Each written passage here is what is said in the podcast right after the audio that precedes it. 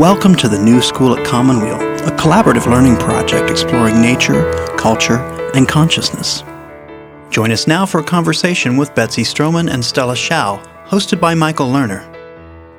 Betsy Stroman and Stella Shao, welcome to the New School. Thank you. Thank you. We're happy to be here. You are uh, co founders of Sausalito Village, uh, which launched in October 2010 as part of Marin Village and then became a separate, a standalone village in 2012. About how many members does Sausalito Village have?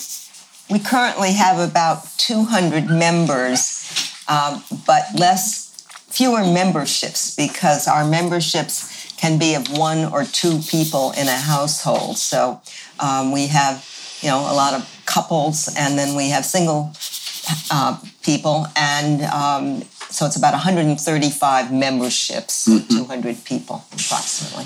And you run on a budget of about $35,000 yes. a year, right? And um, I looked at your website, and let me just start with a quote at the top of the website, which I think is so beautiful, from a woman named Laura Carstensen, uh, who wrote a book called A Long, Bright Future.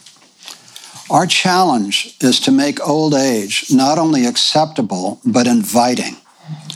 We can craft an old age that will be intellectually stimulating, socially rewarding, productive, and fun. The greatest gift we could give to future generations is to say, here's a way to be old that you'll want to be. And that's right across the top of the Sausalito village. Isn't that a beautiful vision? It's really beautiful. You know? And when you look at, uh, then the website says, Welcome to Sausalito Village. Uh, we're a nonprofit organization founded by a small group of volunteers who wanted to build a community of friendship and support among Sausalito's older residents. We are dedicated to enhancing the ability of our members to live independently, remaining active and integral to our community as we age. We offer a wide range of support services as well as educational, cultural, fitness, and social activities all of which help our members to live safe, active, and connected lives. It's beautiful, very clear, very clean, $35,000 a year, 200 members, open to all, and the list of benefits, just, just listen to this. Help with transportation, referral to service providers whose credentials have been checked, help with computers and electronics, help with minor household chores and repairs, daily phone check in on request, concierge service for information assistance from volunteers or referrals, volunteer opportunities, biweekly update, fun activities like book group, yoga, memoir group, lectures, group lunches, museum tours, and more access to regularly updated uh, members only webpage, and member discounts from more than 30 local businesses and restaurants.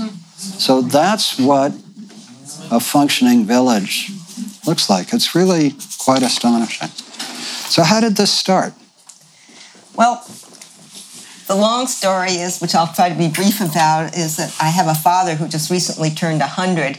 But um, when he was around 92 or so, um, he sent me an article from the New York Times about Beacon Hill Village. And my father lives in a lovely retirement place, but it's all, you know, he had to move out of his home to live there. And he just didn't really like that idea very much. And so I got interested in Beacon Hill Village. And then I discovered some other people in town who were also interested in it. And we started just sort of looking around a little bit. And then I got a call from someone who said that Marin Village was organizing because Luli Sutro, who's the head of the board of Marin Village, had read an article in the Wall Street Journal, and she was on the um, uh, grand jury and discovered that there was a lack of services for seniors in um, Marin County. So she thought a hub and spoke model would be good, and that they would, you know, combine services. Um, in a central office and then have um, what they were calling pods out um, throughout Marin County. And um, one of my dreams had been because Beacon Hill Village was very expensive. It was a sort of a, an upper crust kind of um, operation for people who had money um, and a lot of staff. My concern had been that I didn't want to have that kind of village because um, I wanted it to be available to everybody in Sausalito, regardless of their income. So when I talked to the Marin Village people, because was an interesting idea, um, I told them my feelings about this, and it turned out they had exactly the same dollar figure in mind for membership that I did, which was $200 a year. Um, and so I said, great. And um, we started out that path, but then they their structure involved having staff and paid offices, and they couldn't sustain themselves because they didn't get enough money from grants or gifts. Uh, so they had to double their fees, and so we eventually took off. But um, I, it started with me, and then we had these little. Um, I mentioned it to a few people I knew, and everybody I talked to seemed to think it was a good idea, and I was just sort of amazed that it was something that was a it was ready. Sausalito was ready for this. And, you know, the best people that I knew in town or didn't know were responding so positively to it. And um, next thing I knew, we had what we called a steering committee and um, a bunch of really smart people who did a great job. mm. Stella Shao, you were um, the program director for human needs at the Marin Community Foundation from 1988 to 1994. And we intersected during that time on right. nonprofit work. Mm-hmm. And so it's wonderful to have you back out here and uh, such a joy to see you.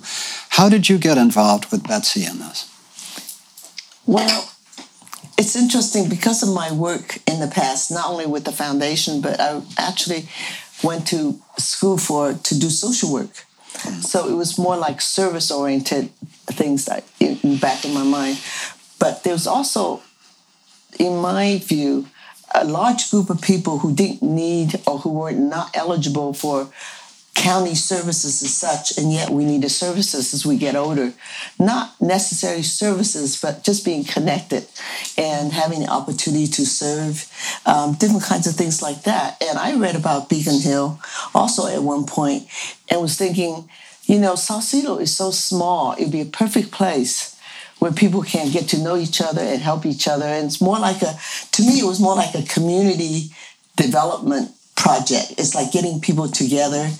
Um, many people in Sausalito turn out Sausalito was their bedroom community. They worked in San Francisco, they worked in different places. And so as we got older, we retired and we stayed there. And now we didn't know the people in the in our immediate community. So there was a real need for for myself to connect with local people where I don't have to drive across the bridge to meet with friends for dinner. Um, and so it was very selfish reason for me to get involved because I thought, you know, I really need to get to know what the city's about and who some of these people are that I live next to. Um, and there was a meeting at the Women's Club. I don't know if you call it a large meeting. Um, oh, there was an article in the IJ or local paper said there's going to be a meeting at the Women's Club. Um, anybody who's interested in the village movement, come and see. So I went to the meeting, and that's how I discovered there was a group of people in Sausalito who's going to start a village. So I hop on it and decided I would volunteer. And, and I didn't know what I was going to volunteer for because I wasn't sure. It was really in the very beginning, I didn't have any idea who was what and what they were going to do. But I knew I could do something. So I just volunteered and started going to meetings and somehow evolved that I think one of the first jobs I had was to start the volunteer program for the village. And it turned out was a very important um, position, mm-hmm. if you will, because that the whole thing was run by volunteers. Um, and it also turned out, which was very interesting because in my mind, again, remember coming from that kind of nonprofit social service background, I was thinking we need to have a whole volunteer um, component or department or division. Well, it turned out more than half of our members also wanted to volunteer. So that makes a very different kind of organization. Mm-hmm. So I had to learn a, a, new way of looking at what volunteerism was. Mm-hmm. You know, I was talking to a friend of mine uh, who um, a younger friend who has some older friends who are involved in an East Bay village, and she was talking to her friend uh, who said to her, "You know, I want you to meet my new boyfriend." And her friend was 85, and uh, so she said, "Oh, you have a new boyfriend. Uh, where did you meet him?" And she said, "Actually, I met him in our village. He's, uh, you know." And so it's just like one of the things about this, you can look at it as um, as a way of organizing social services for the elderly so people can stay in their homes. But you can also look at it, as you just said, Stella, as a way of creating community. And then all kinds of things kind of naturally explode from it, particularly because so many people want to be useful. That's right. And having retired, the question of where can I be That's useful? Exactly. Uh, and uh, so the volunteer spirit of this um, is really a powerful it's very thing. healthy. It's very healthy. Yeah, absolutely. Uh, we were also talking before we started the uh, the San Francisco uh, village, which is a vibrant village, has a, a large base of grant support, paid professional staff. That's its model. Um, your model is almost entirely volunteer. What, one 50% time staff person? Yes, but we yes. didn't have any staff for a year. For we had it completely right. um, volunteer, and right. then we we sort of had to figure out what our financial situation was, and we looked at the end of the year. We'd been building up quite a little nest egg. Right, right. surprised us, so we figured that we could um, pay somebody. What does that half-time person do? Well, initially, her role was to be the concierge, which is a very important part of the village structure.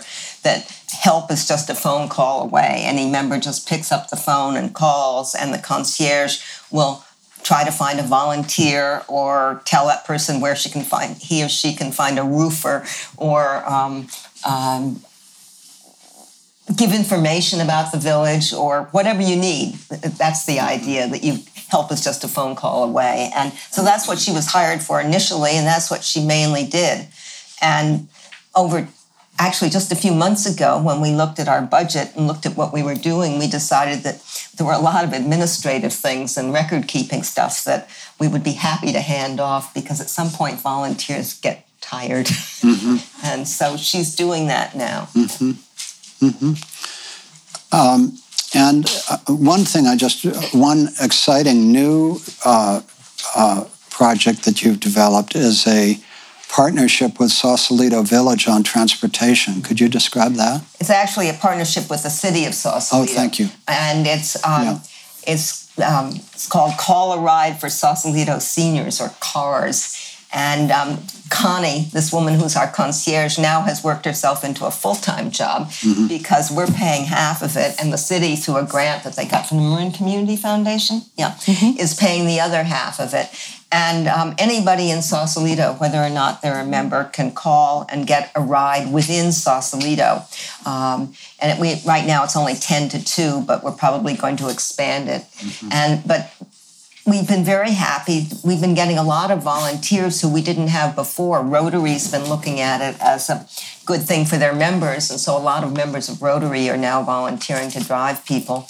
And it means that people can go to the bank or the grocery store or um, go have coffee with a friend or go to the hairdresser or whatever they want to do go down. Actually, we expanded to Marin City so that now they can go to the drugstore in Marin City and get, pick up their um, prescriptions. And we've also just expanded so that special events in Sausalito, um, if people want to go to the art festival or to um, maybe I don't know what else, but well, especially for the volunteers, all the volunteers that work at the art festival, for example, they can get a ride to, to do their volunteer oh, work for true. four yeah. hours, and then you know when you're finished, because oh, parking right. parking is a problem at the, art at the art festival. Yeah. So so you know we expanded to that, but the uh, people use their own cars the and volunteers. So the volunteers use their own cars, so they're being vetted, and so they're all you have to do is have a car and be able to drive and have a cell phone and, and a magnetic so, sign yeah. that I have in the back of my car. And so you are you're on for four hours a week or however many hours you want to help with that. And then you just respond to, to calls. To calls. Yeah. and it's open to everybody, all seniors and disabled people. I was looking at your calendar for October, and what I saw was chair yoga every week, I believe. Yes, that's that started from the very beginning, and as one of the members who's also a teacher, a yoga teacher. And bocce ball every week. Bocce ball is it. And then uh, those two are very popular. Yeah, activities. weekly trips to Safeway or Trader Joe. Yes. Uh, monthly potluck, monthly lunch in different restaurants, outings to the UC Botanical Garden in West Marin, Tales of the Trail. Is that people telling Talking stories? about their travels. Their Yeah. travels. Okay. Village sing along yeah.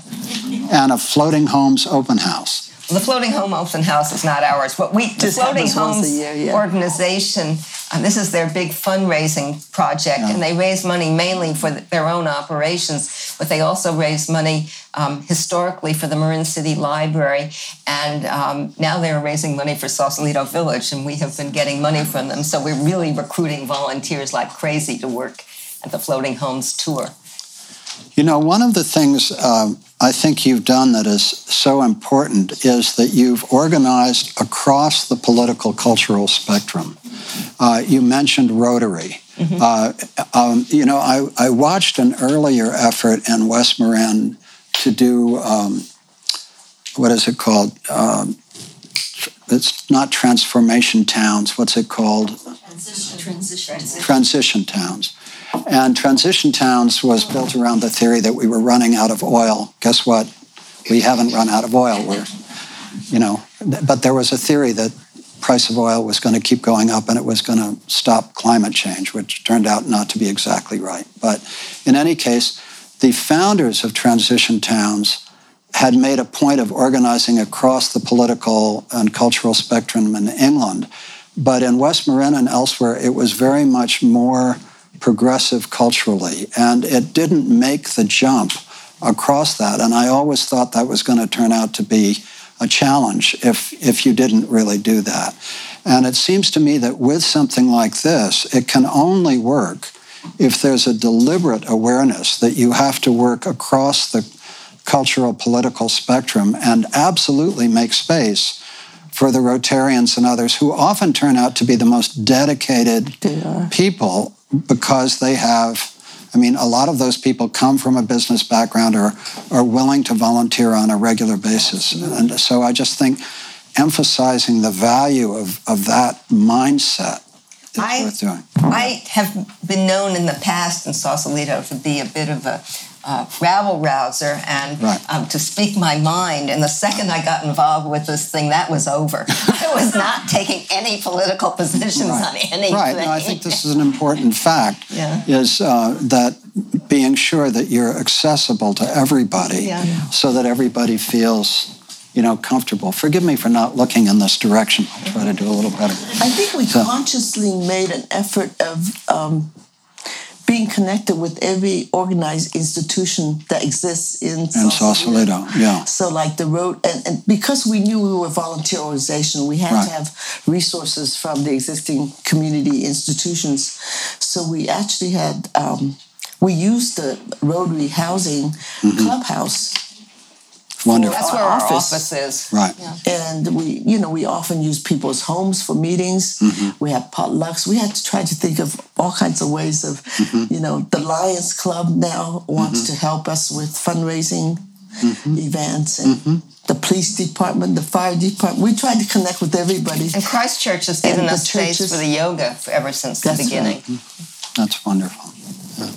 So one of the things, uh, Betsy, that um, I noticed also watching this village take place uh, up on Whidbey Island is that um, Lynn Williford, the person who organized it, has very deep roots in in the community, and and you. Uh, You've been very engaged. I know Stella mentioned she wanted to get to know people, but you, uh, for example, have uh, written a book. You've written two books. I just want to mention this. But the first book that you wrote was a book called um, uh, uh, A Place of Innocent Recreations, A History of the Sausalito Library, which was published by Friends of the Sausalito Library in 2007. And then more recently, this is a sidelight, you wrote a book that I want to see called The Art and Life of Jean Varda. Uh, which is a book about uh, the legendary local artist Jean Varda traveling beyond his time in Sausalito to the beginnings of his life in the Ottoman Empire. And you were a litigation attorney, educated at Stanford, and then worked for many years as part of the Sausalito Historical Society. So you were really rooted in this community. And it seems to me that finding founding members of something who really know the community in depth and are trusted in the community across a wide range of different groups is probably pretty critical to what you've done. I think so. Yeah, yeah. Um, you know, I've never given it much thought yeah. because, um, but I guess that's true. I mean, I just lived there. I wasn't, um, but I knew people because I'd worked, and I wasn't that much with the Historical Society. I was more involved with the library, but I also did do work with the Historical mm-hmm. Society. Mm-hmm. But those, that's where I tapped into people that I knew, and they tapped into people they knew. I mean, it was just incredible how it spread. Mm-hmm. Mm-hmm. So, Stella uh, and Betsy, if you were to name the three biggest challenges that you've faced with getting this thing up and running and keeping it going, what have you discovered the biggest challenges are? one of the challenges we always talked about was sustainability. Oh, yeah, that's a big one. Yeah. Mm-hmm. Um, I think as it grows, sort of keeping track of things is is complicated, and um, it's sort of like a spider web, and it just goes out all over the place. And you know, if you put your eye on one thing, the next thing you know, there's something that you're worrying about somewhere else. And I think we're always looking for more management or more. Um, more people who are willing to take on direction, directing roles, um, and I and I do think finding um, replacements for us is um, always a challenge. I, I, think that probably sustainability is the biggest issue.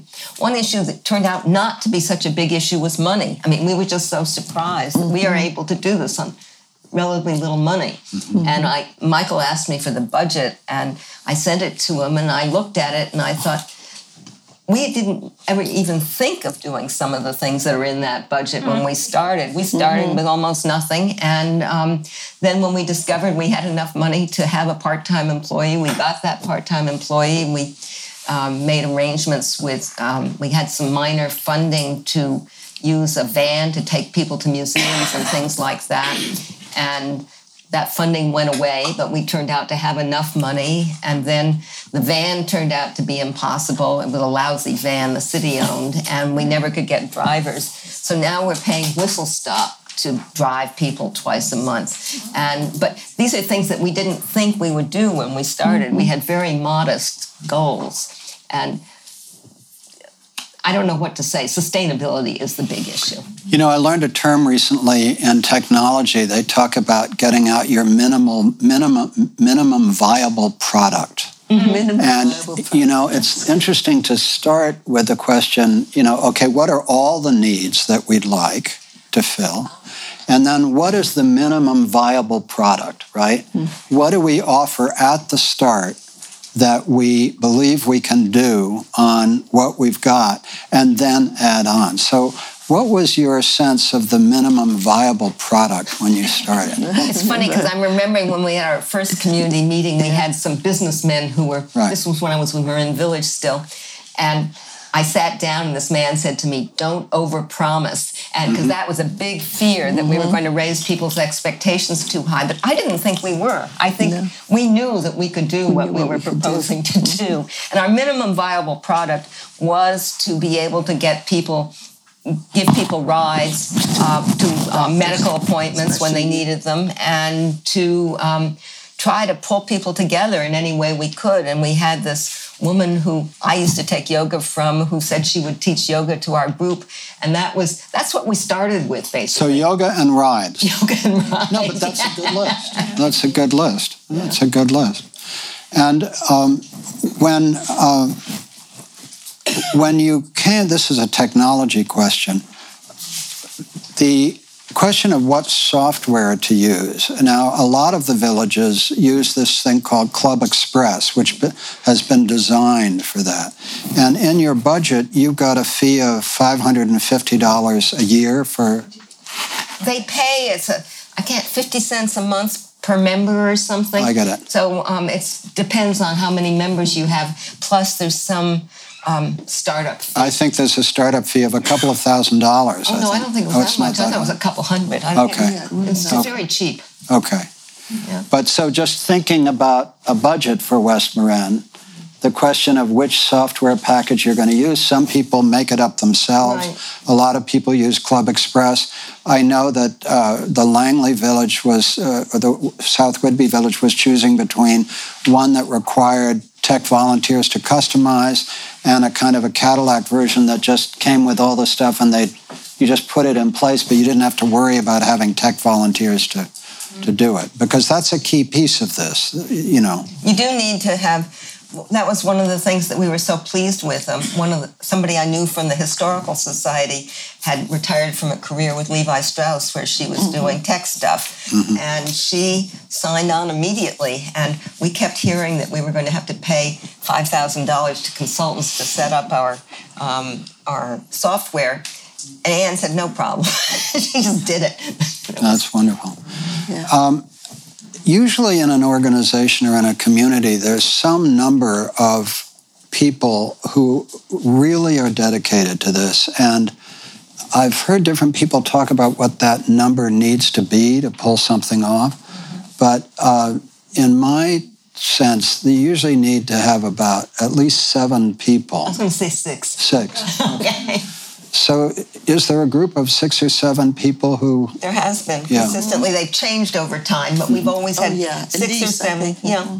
Yeah. And and we have a lot of self starters. Mm-hmm. And what I mean by that is they don't need to be supervised. Mm-hmm. People come up with the idea Mm-hmm. and they want to do it and they do it they put up the posters they send out the emails to remind the people mm-hmm.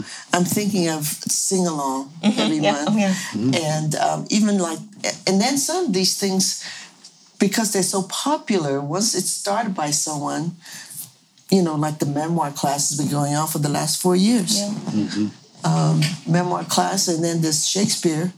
We have a woman who's a she was a drama teacher, and she's volunteering to teach Shakespeare. Mm. Drama and particularly Shakespeare. Wonderful. And the group reads Shakespeare every week. She has every week. In her apartment. In her apartment. Are all of those and, classes free, by the way? Oh, yeah. Yes, they're all free for the members.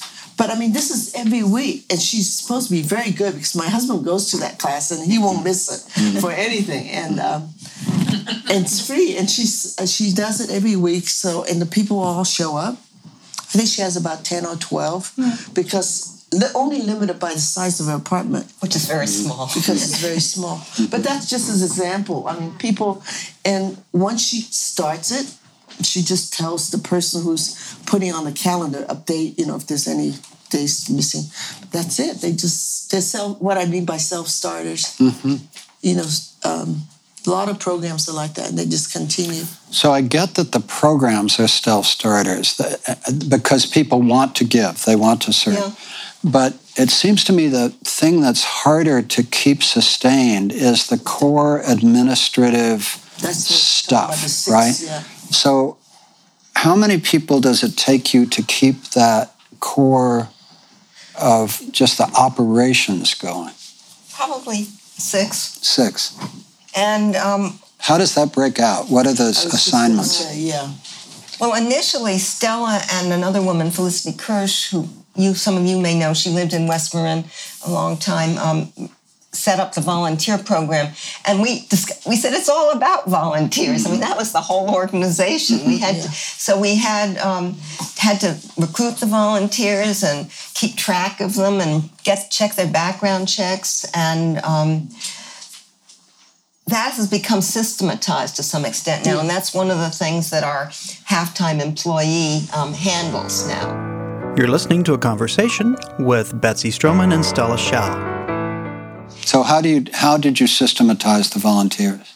Um, what? what? Yeah. What we had to do in the beginning was to you know the background check and all that. Re- recruiting is one of them. Retaining and rewarding them. And so we do orientation, we do training on a quarterly basis for the volunteers because new volunteers will come in.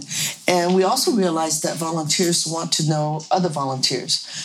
Don't forget, not all volunteers are members. So we have younger people who are volunteers. These are people who do the rides and things like that? Yeah, they give rides and they do other volunteer work. Like they may, like, I guess we have volunteers who help with events. So recruit, train, and reward and reward. And yeah. then um, and do the um, assigning them. They have to be coordinated to because um, you have to know um, send out emails. Every time a call comes in for a volunteer um, the person that's taking the calls has to um, get the information out to all of the volunteers and then get an answer yeah. and then connect that person up with the that's all done online. the, um, actually, the theory is that everything would be done online, but what we've discovered is our members, by and large, prefer to use the phone. So, so they so they call in, and then um, the um, uh, concierge contacts all the volunteers by email, and that's how the, the, yeah, the process continues from there. And how many volunteers do you have? 65 or so. A lot, yeah. 65 of which, what proportion tend to be members? Half. At least half. Maybe three quarters. Okay. Yeah, at least half. And tell us about the participating merchants program. Uh, what what oh, kinds of interesting? Who who's joined? Well, again, who? It was, yeah. it was like two people in the original steering committee decided that they would like to do that because the, one of the man's background was in sales. Mm. So they went around to um, all the merchants and services in Sausalito and first they had to tell them about Sausalito Village, and then they asked them if they would give a discount if you had a membership card. And some would give discounts. Others would say if they come in here on Tuesday night to eat, they get a free dessert. and, then they sign a piece of paper. The merchants actually sign a piece of paper, say they would do this. Mm-hmm. And then we have a list of them, and I think they're on the web yeah. um, website to show. And so if you do have a, a membership card. You can show it when you go to restaurants and things like that. Um, to use that, the, the the the the problem has been that the members have not used it as much as we would like to see them use it mm. because they forget or sometimes they're too embarrassed to have to mm. you know ask for the discount.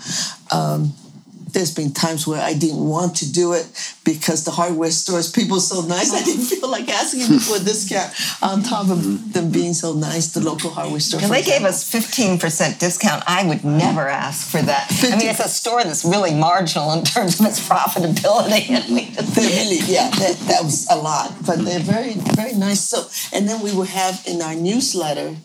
Um, what's it called, Merchant of the Month. We tried that couple of months. Mm-hmm. So.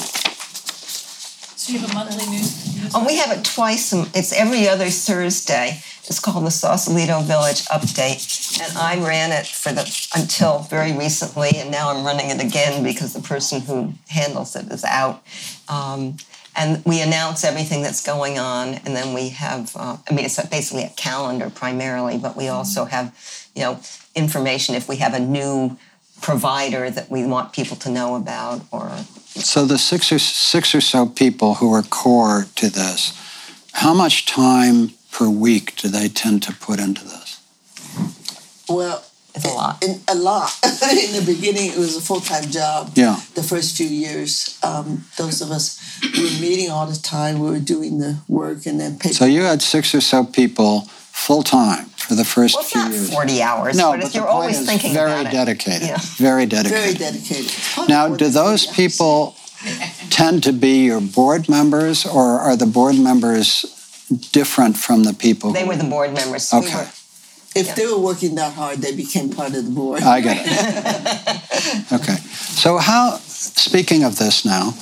Uh, do you end up with personality conflicts, dynamics, and in other words, very often people who are willing to be very dedicated can be a little quirky or, you know, whatever. How do you deal with uh, dynamics so that you create a culture that's inviting and so that you deal with the human part of this?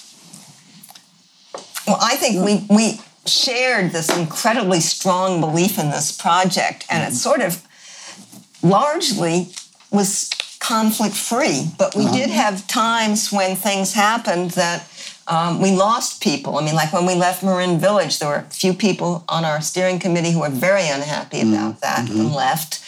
And then when we decided to hire a pay, paid person, somebody, a couple of other people left. And um, but we just always, basically, it's just a very cohesive group. And um, Seems to be. and the people who've left still support us in major ways. Um, And I think um, we we allow people to be who they are. Uh, we have one person, one volunteer who's really dynamite. I mean, she she's in charge of several programs, but she hates meetings. She says, "I refuse to go to meetings." so she wouldn't come so on she our would board. not come to any meetings, but that's fine. You know, I just let her know what's going on, whatever. So we allow people to do what they want to do. A few years ago, we also started a, uh, annual retreat. We call um, first the retreat was for board members only, I think, and then we decided we want board, board members and significant others, all the significant workers, you know, people who are active in the organization doing various things. Um, so it ended up instead of having like ten people, we had what the last one we had 30 or so? 30, almost 30 something. So it was like all the teachers, you know, who teach different activities. And so we would have this retreat or one day um, away from everything else to come together. We provide lunch.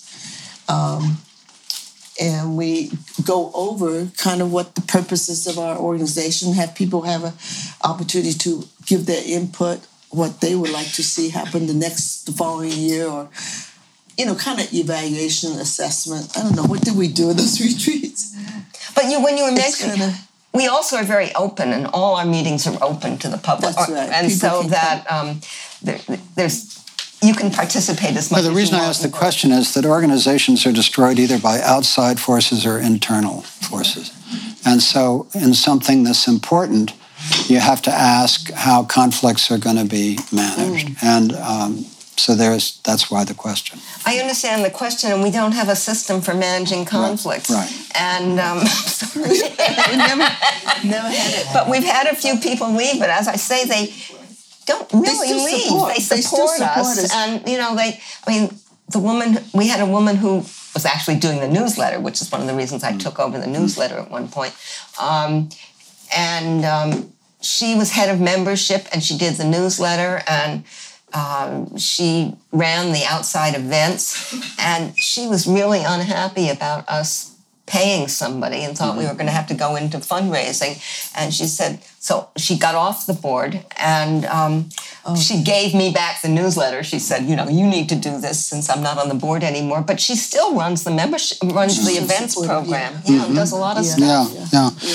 So I want to ask you about. Um, we've talked about transportation, and um, uh, and there are the concierge services, volunteer opportunities, uh, the, all the activities, um, and the discounts. But a key piece of this is referrals to service providers whose credentials we've checked, help with computers and electronic devices, and help with minor household chores and repairs.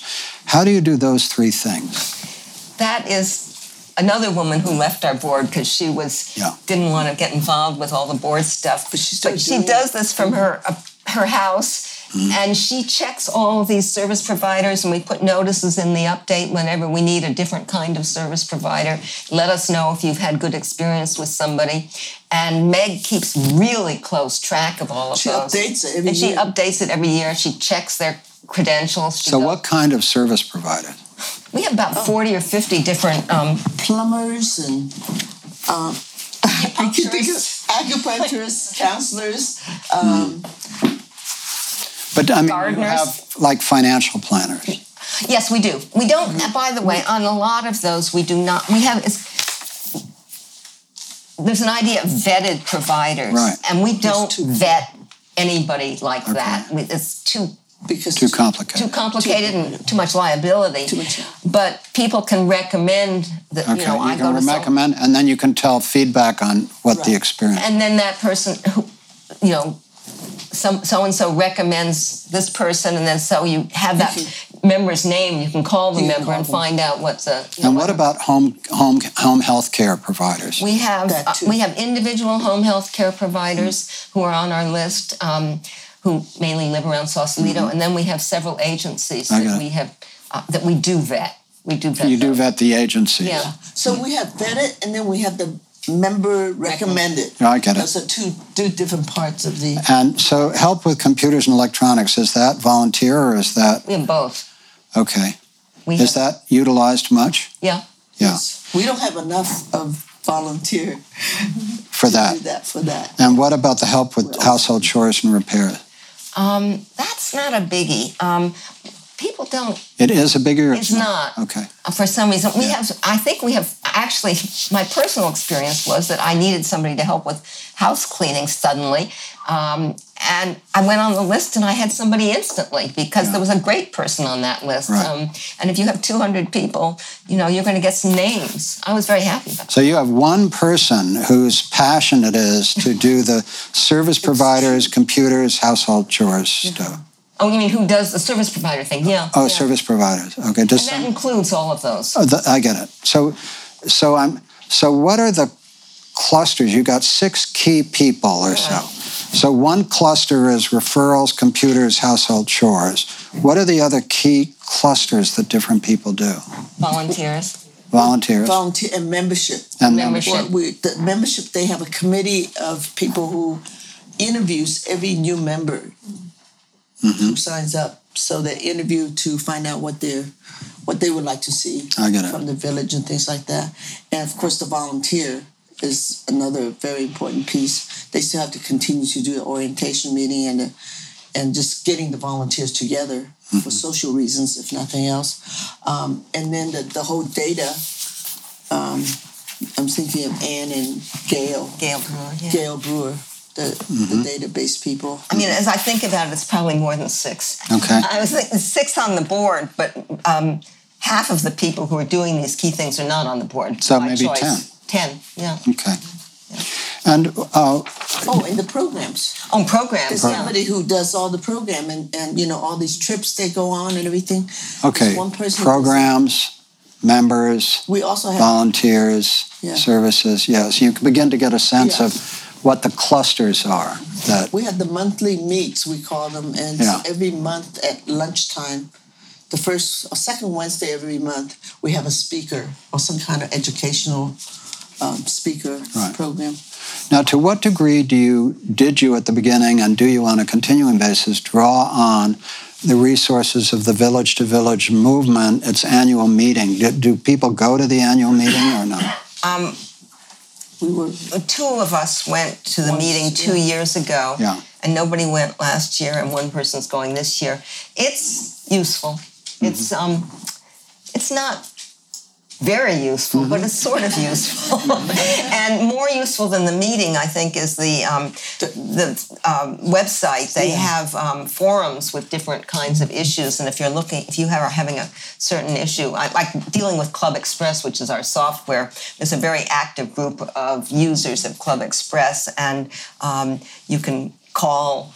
There's a guy named Dick Elkin who's back east, and he's a real scholar of Club Express, and so you know things like that are very helpful for us. And don't they have a don't they have a a startup book that's quite expensive? What? Um, Beacon Hill Village, actually, which started, it's the Beacon Hill Village book. okay. They're also Club Express has a huge manual, 700 pages. No, no, I was talking about the Beacon Hill But Village. book. Beacon Hill did set up a, um, did does have a manual, and I bought it, or we bought it. Was it useful? Um, It was somewhat useful. okay. I'm not sure. My feeling is when we started five or six years ago, there was much less information around than there is Now now. there's a lot, and I yeah. sort of feel like there's this local organization that started Bravo, and um, I've been to a couple of those meetings, and you can learn a lot just from people around here because everybody's willing to talk about it. Um, so So I'd like to open it up now for questions. I'd like to ask you to keep the questions brief and pertinent and say your name first. So we're recording. And so if you can speak in a way that's appropriate to an audience that isn't here uh, so that we get good dialogue. Jill, yeah.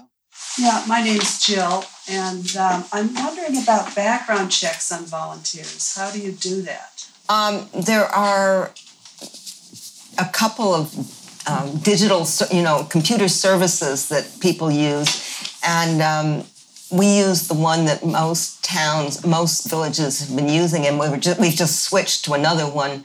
And I'm not sure why. I can't remember why it we was switched. cheaper, to, I It was cheaper or more. I don't know what it was, but um, they do these computerized background checks, and we don't let anybody be a volunteer who hasn't had one of those background checks. Good. So Yes?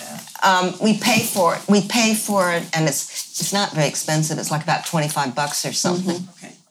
But, but do the volunteers pay for their own background check or do you? We actually we pay for it.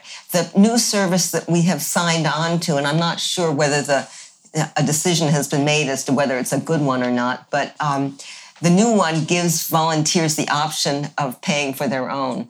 But I think we've only had two people that we've done through that system, so I don't know. Linda? Hi, I'm Linda. Hi. And uh, it's this wonderful information. We're so happy to have you here. Thank you both for being here. It's wonderful. But you said that the money thing was a little surprising. You didn't think you were going to have enough, and then it turns out you've got more than you think. Can you tell us, besides membership, where your funding comes from? All right, it's very minor. We've gotten twenty-five hundred dollars a year from, or twenty-six or something, from the Floating Homes Association. And let me just say that that has been, as far as I'm concerned, a key element of our success is pulling in people from the floating homes because that is a group of self-starters and people who are very self-sufficient and know how to work with volunteers. And they're, you know, they're they're people who who really believe in this do-it-yourself ethic and um, helping each other. Um, but anyway, we've gotten money from them, and we've gotten um, some money from the art festival for a couple of years, and then we stopped getting that money. Um, and then we last year did a um, fundraising drive, which we hadn't ever done before, and I think we got about five or six thousand dollars from that. And that was just sending out some letters. Just sending out And letters. It wasn't a really big fundraising drive. And I'm trying to think what else we've done. Not much. No, your, your budget is clear. Membership is 28,000, grant 2,600, donation 5,000. Oh, So it's And we mostly. have people who Do you just think don't. that you have a, sorry to interrupt if you're gonna say something. Do you think that you have sort of a number that's the most you'd get in terms of membership, given the population of your village? That you sort of look that, that you've done your job in terms of membership, you, people know about you, but it's not an expanding num, it can't, can, not necessarily cannot be an expanding number, or is it? It, we have not grown a lot. We have remained, I think we were 188 when we left Marin Village, which was several years ago, and we're slightly around 200 now. But we really feel that our job is not done until we have gotten a lot more people because our community is, I think, 25% um, 55 and over or something. It's a huge population of people who could use our services. Do you know the population? Um, it's about 6,000, just over 6,000. Eric? I don't have a question, but two observations or comments. Uh, First of all, it's the second meeting I've come to about village movement uh, here at Common. And I wonder if you have any response to the idea of the gender breakdown, because, uh, you know, there is a complete lack of uh, male presence here. Uh, I don't know if that's about nurturing or whatever it is, but I wonder if that's your experience is also. Yes. And the other, uh, the other question is about, um, my idea of the village movement is about enabling people to stay in their homes. And I mean, talking about chair yoga, talking about rides, I mean, this is the beginning. I mean, this is not critical, but is there a sense of deepening into a, a longer term project of enabling people in need? Not just people who kind of can't get out, but you know, but this idea of like your, your father at 100, you know, um, regretting that he's not in his house. Is there a way of talking about that in, in your group, or is that a direction you're moving towards? Are you, oh, go, Go ahead, no. I was wondering if you were thinking about like home ha, home sharing and things, options of living arrangements, because we have started that, discussing about that. I haven't Um, heard any of that now today from you about that. Is that a program that you have? that's something we started. Well, let me go back. Um, with Age Friendly, we actually sent out a survey. They don't even know what that is, Oh. so we better start I back better- up. age friendly at Sausalito is something that actually started in Sausalito a couple years ago, two years ago, and it's part of the city's program. Age friendly is a term um, that came out of the World Health Organization. It's a worldwide um, movement. There are a lot of age friendly cities and countries and communities. Sausalito was one of the second one in the state of California that became age friendly. And you have to go through this list of things that you have to do for World Health Organization. And one of the things they asked you to do from the very beginning is to do a survey of your community to see what are the priorities of your community that you think as you age you would need. So in Sausalito, we did this, and the um, survey show that there were three, three, three pri- uh, priorities. One was transportation. That's why we have the CARS program in response to the transportation problem because we have all these hills and people have a hard time.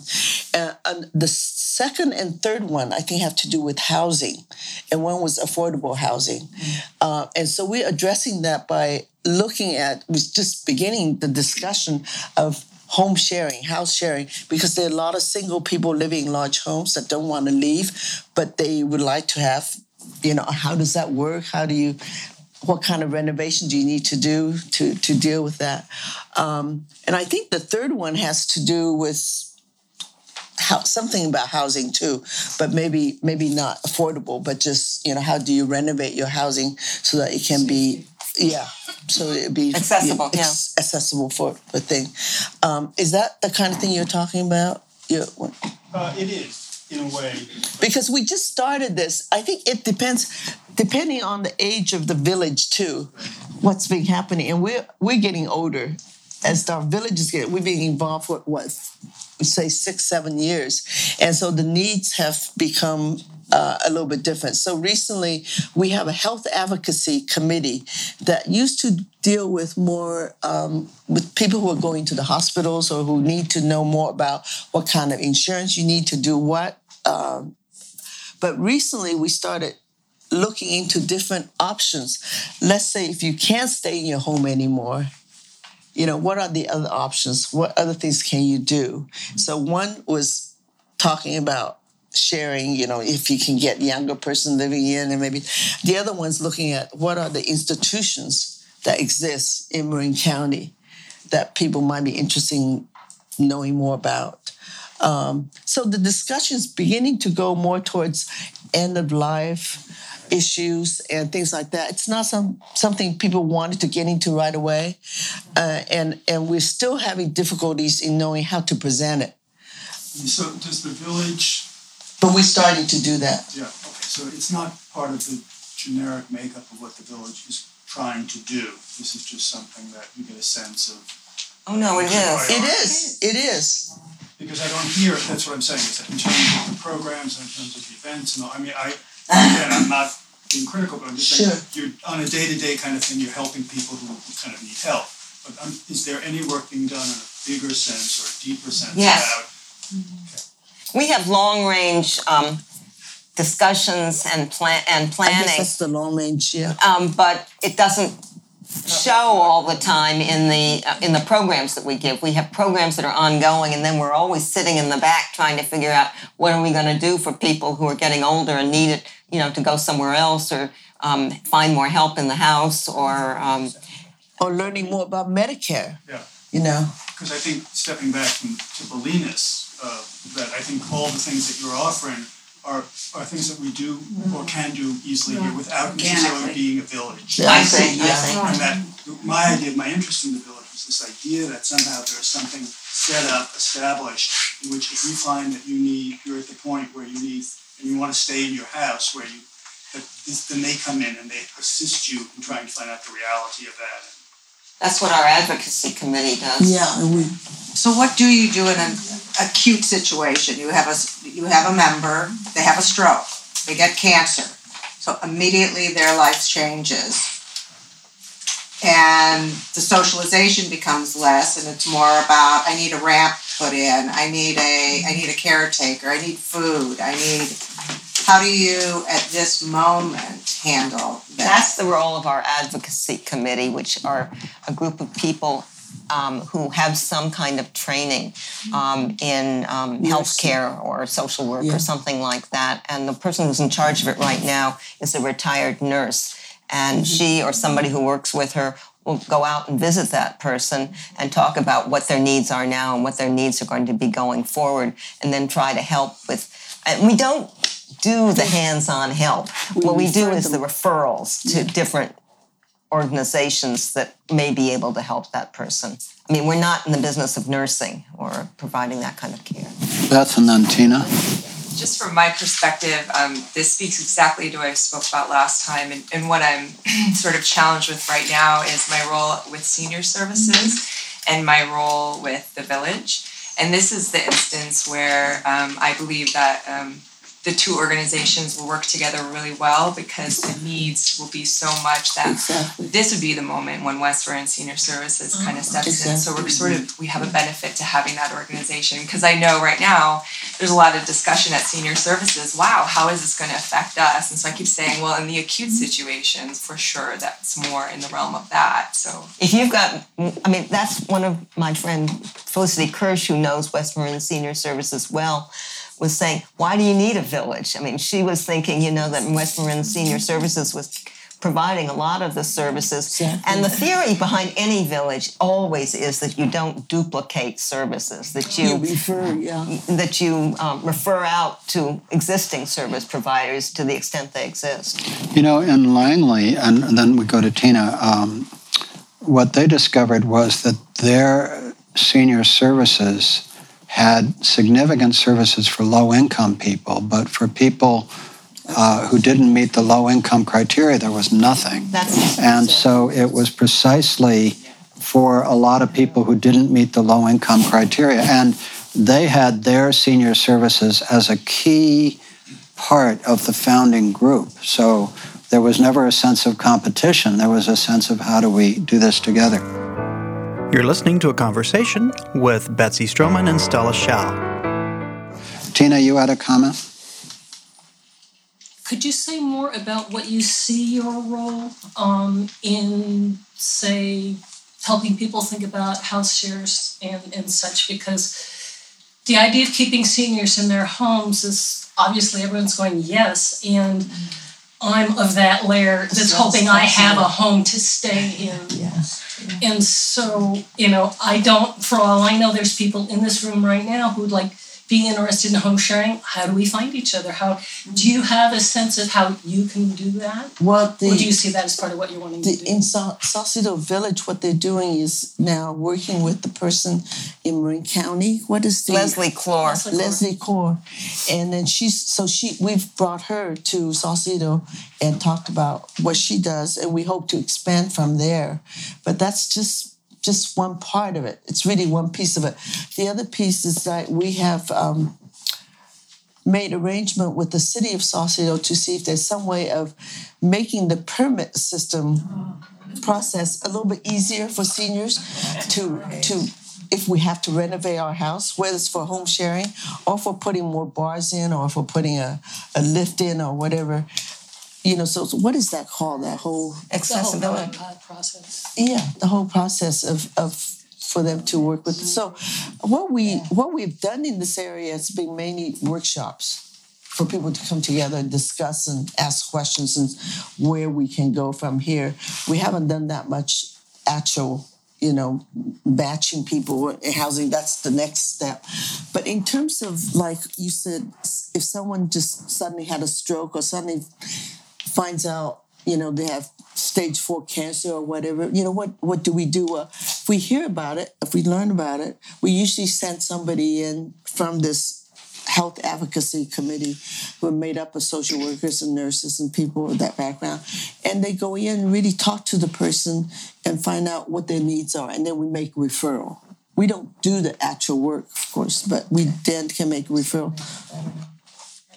Uh, I'm aware of the, uh, the shared housing efforts. I know Tricia and, uh, I met you there attended too, several of one the of our meetings meetings, and yeah. whatnot. And I think what Tricia is finding out, I last saw her at the Robin Sweeney party the other day. Yes. Um, I think what she's finding out is what I believed right from the get-go about this house sharing, is that you're involved in a pretty profound psychological and sociological change. Yeah. And it re- and it requires a lot of outreach, uh, uh, uh, you know, right down to the home sessions, uh, uh, you know, uh,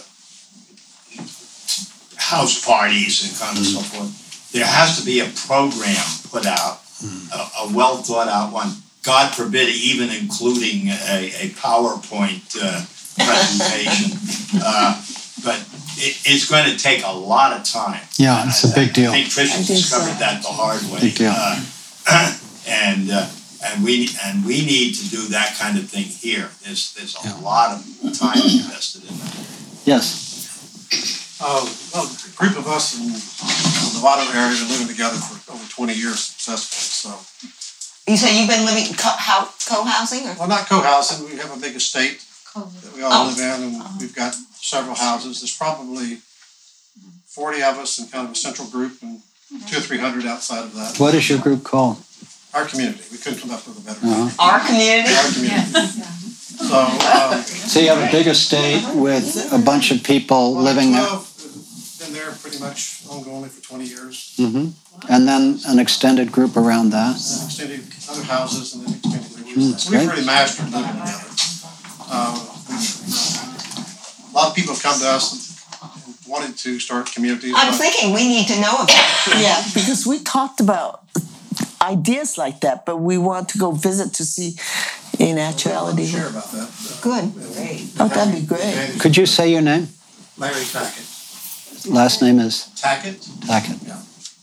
um, there's a couple other members who have been part of this for many years, so. So glad you're here.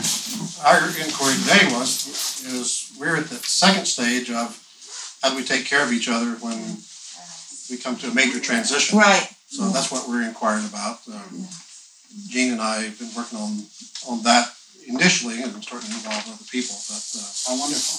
Thank you for coming. Great, yeah, If you can give us contact information, that would be great. yeah. Yeah. Yes, did you? I just would like to ask you, is it all, uh, what's your youngest me- uh, member of the, our community? Uh, well, Did you we've all raised- start at the same age? We've raised kids uh, through the years. We've raised them. They're out in the world doing their own thing now.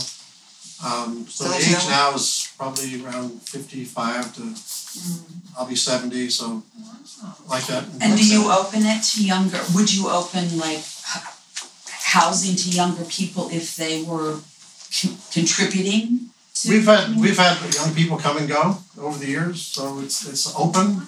We just have a system of bringing people in, how we do it, make sure everybody's happy. So Where is it?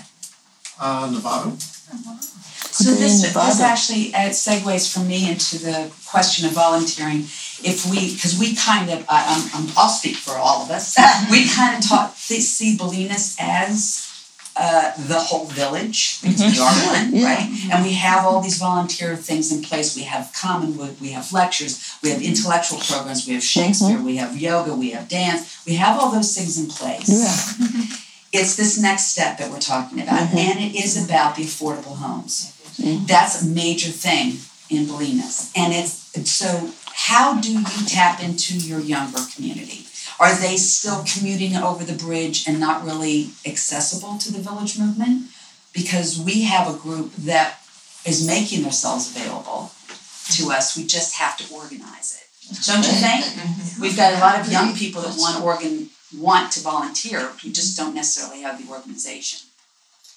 Nor the housing. Nor the. Nor the housing. That's, And my other question is just practical. How much is the salary of the concierge? Well, she started out at, we called it a stipended volunteer hardly position in the beginning, and we gave her five hundred dollars a month. And um, then um, she's gone up to a thousand a month from us, and then she's getting about fourteen or fifteen hundred from the city through a grant that they have. So she gets about twenty five hundred a month. But what it was somebody who has no college education and um, no work experience, but she had a lot of experience volunteering, and her kids were now out of the house, and she wanted to get into the um, work world without a resume. And so this worked out well for her, and um, she and the job has expanded. She's her skills have increasing. expanded, and it's it's been very satisfying. But it was it was it just happened to be right for that person. It's not a job for most people. Other questions? Yes. Well, just mentioning, I'm sure everyone's aware of this, is the uh, zoning issues you're gonna run into in multiple housing. Serious. Yeah. Se- Very serious. Yeah. And uh, very enforceable too. If a neighbor t- turns you in, Yeah, right. you're uh, in trouble. And these long cycle to change those because you have to rewrite zoning ordinances, et cetera. But to me, there's an important distinction between the very important work being done in Bolinas on, on the housing crisis and the village. In other words, I think you're completely right to raise this as a critical issue. It is for the town. But for a village to take on the housing issue would be a big lift. And it's going to be a big enough lift just to get a minimum viable product of, you know, core services, a concierge system, and that off the ground. Um, and it, it seems to me, just to the point about all the different things that we do have going on in Bolinas Stinson, that the more things that are done independently of each other but in collaboration, the better off we are. And, you know, that each group sticks to what it really does well. Um, because, as several people have said, uh, the housing crisis is a function of a lot of things we can't control, including the cost of housing in Marin County, you know, and so it's really gone through the roof. Uh, we'll take about 10 more minutes, and you folks have, I'd like to see if there's some other folks that would like to speak, if you don't mind. Uh, so I want to ask if there are any people who haven't spoken who would like to talk, and then we'll wrap up, and then there'll be a half hour uh, for um, just informal conversation before lunch starts. Then um, uh, Betsy and Stella are going to step out with me, uh, so we have a little time together, and they will rejoin you at about one o'clock for the people who are staying, just so that we have a sense of that. So, yes, comment there. Um, my name's Connie. Um, you mentioned in the beginning, I think that your membership is open to seniors and disabled people. Is that Now our membership's open to anybody. You It's mentioned something about seniors and disabled? That was for the CARS program, which is the special call a ride for Sausalito seniors. And we manage the program, but it's officially a city program. And that's open to seniors and disabled people. Seniors, what's the definition of seniors? I think it's probably 60, I can't remember. I don't know what age. 55 and, 55 and over. That's the part of the Marin Transit grant money. So that's their stipulation for senior and disabled. Yes? I'm Pat. Michael, this is for you. I, I, I'm thinking this is, I feel this around here. Why, why are you feeling we need an, an, an organization? It does seem like what Eric and that people are saying is that we do do pretty much what the village, their concept is. Why do Why does Bolinas need an organization? Well, that's up to Bolinas Stinson. I, all the new school is doing is providing the opportunity for people to look at this together and decide, number one, whether people feel there is a need, and number two, whether there are six to ten people who want to devote a great deal of their time uh, to actually making this happen. I, to, honestly, it's going to be a big deal. Uh, this is not an easy lift. And I think, yes, there's a tremendous amount going on. What I haven't seen is an organized concierge service and the specific list of things that, um, that the Sausalito Village does, which I think a lot of people need. I mean, in among my older friends, and I'm 71, but I'm talking about my friends in their 80s, uh, there are a lot of people who are having trouble vetting home health care people, having trouble with their computers, having trouble getting rides. You know, the, the bread and butter of a village, uh, as well as the social aspect, people who do feel isolated. Uh, and um, so, in my own, you know, humble judgment about this, this would be a really good thing to pull off. But it's going to take some very dedicated people to pull it off. And and that's not Commonweal's function. We're just we're just providing the the opportunity to think about it. Beth, do you want to address? yeah, yeah. Given that you work for West Marin Senior Service and are doing a great job, let's give a hand to that. concierge right now. they you. I actually have a simple way of answering this question. It's happening.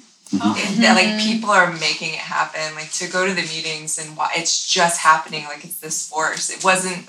It, no one had to be convinced. So I think that's what it is. I feel like, oh, all right, we're doing this. You know, mm-hmm. like I'm going along with it. So I think it's happening because it needs to happen because it wants to happen. Like the people in the community want it. And the next meeting is the sixteenth. Correct. Yeah.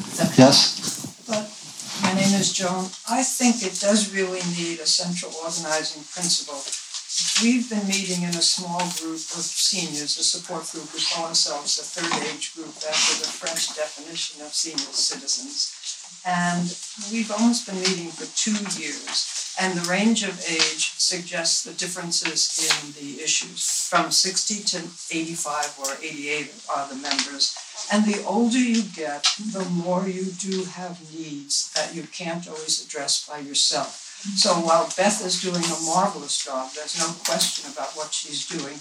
A lot of people are slow to ask for help, are hesitant to let mm-hmm. people know how vulnerable they feel. Mm-hmm. And if there was a central person and a phone number you could call, I think those people who have a harder time letting it be known what they need would make themselves available of services. Mm-hmm. And while we talk about a community of volunteers and young people who want to help, we've had an impossibly hard time finding volunteers to do driving for certain kinds of issues. So it's not that simple, and I think if it had a real central organizational principle, a concierge, a space, a phone number, mm-hmm. and more information in the village, this would get off the ground, maybe more easily than Sausalito, maybe not.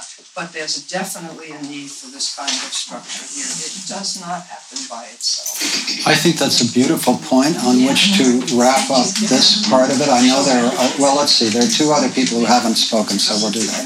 Um, I was at a meeting at the firehouse yesterday, and uh, our fire chief Anita really wanted to be at this meeting today and could not. Uh, but she said that she would really like to tap into what the needs of the village were and to see how the our volunteer fire department could uh, That's beautiful. be part of it. Thank you. And you had a comment? I was just speaking for the ill-represented Stinson Beach community here in Yeah. this room, which would be two of us. But you know, you, Lena's people are so blessed. We're isolated, Yeah. and we. I I'm so excited about this because um, there's an opportunity That's for wonderful. inclusion. That's wonderful.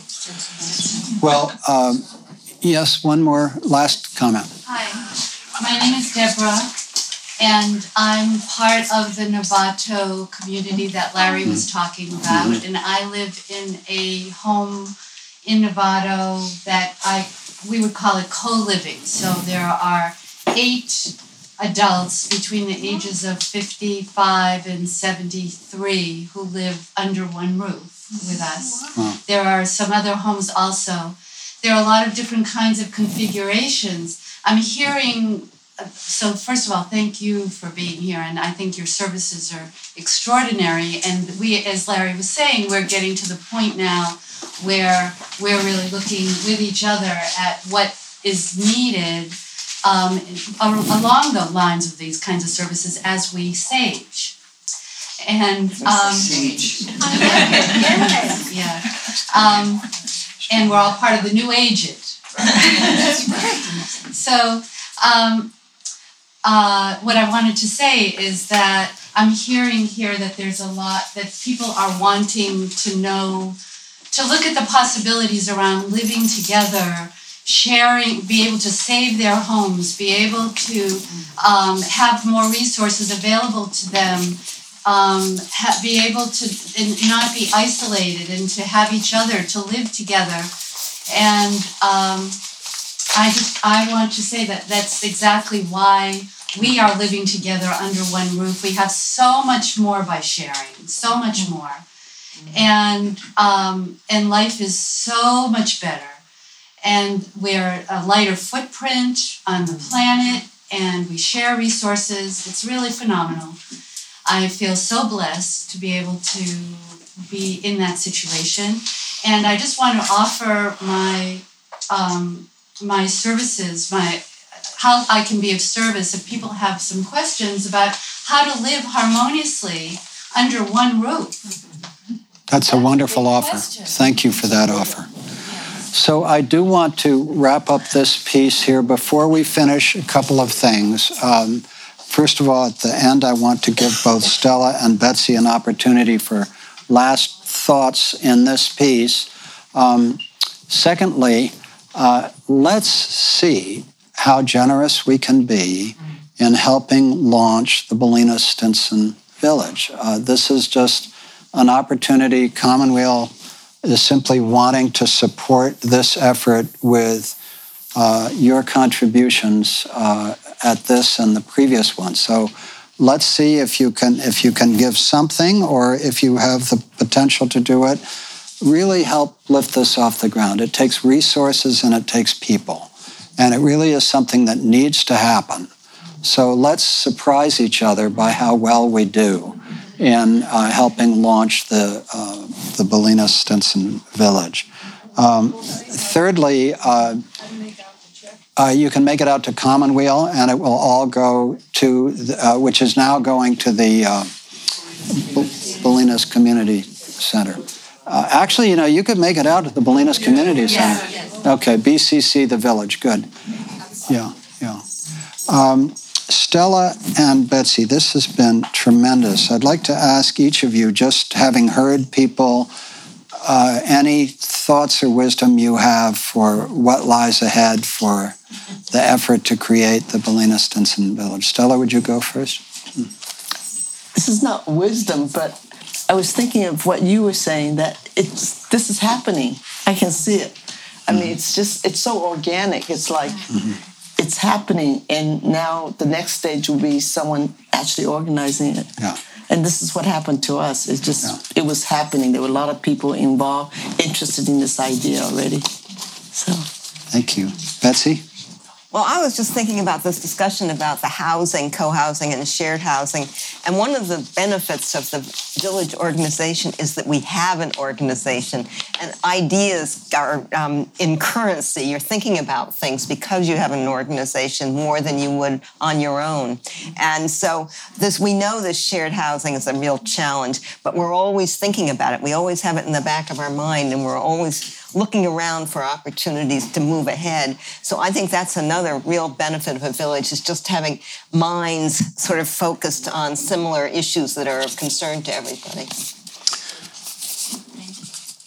Betsy Stroman?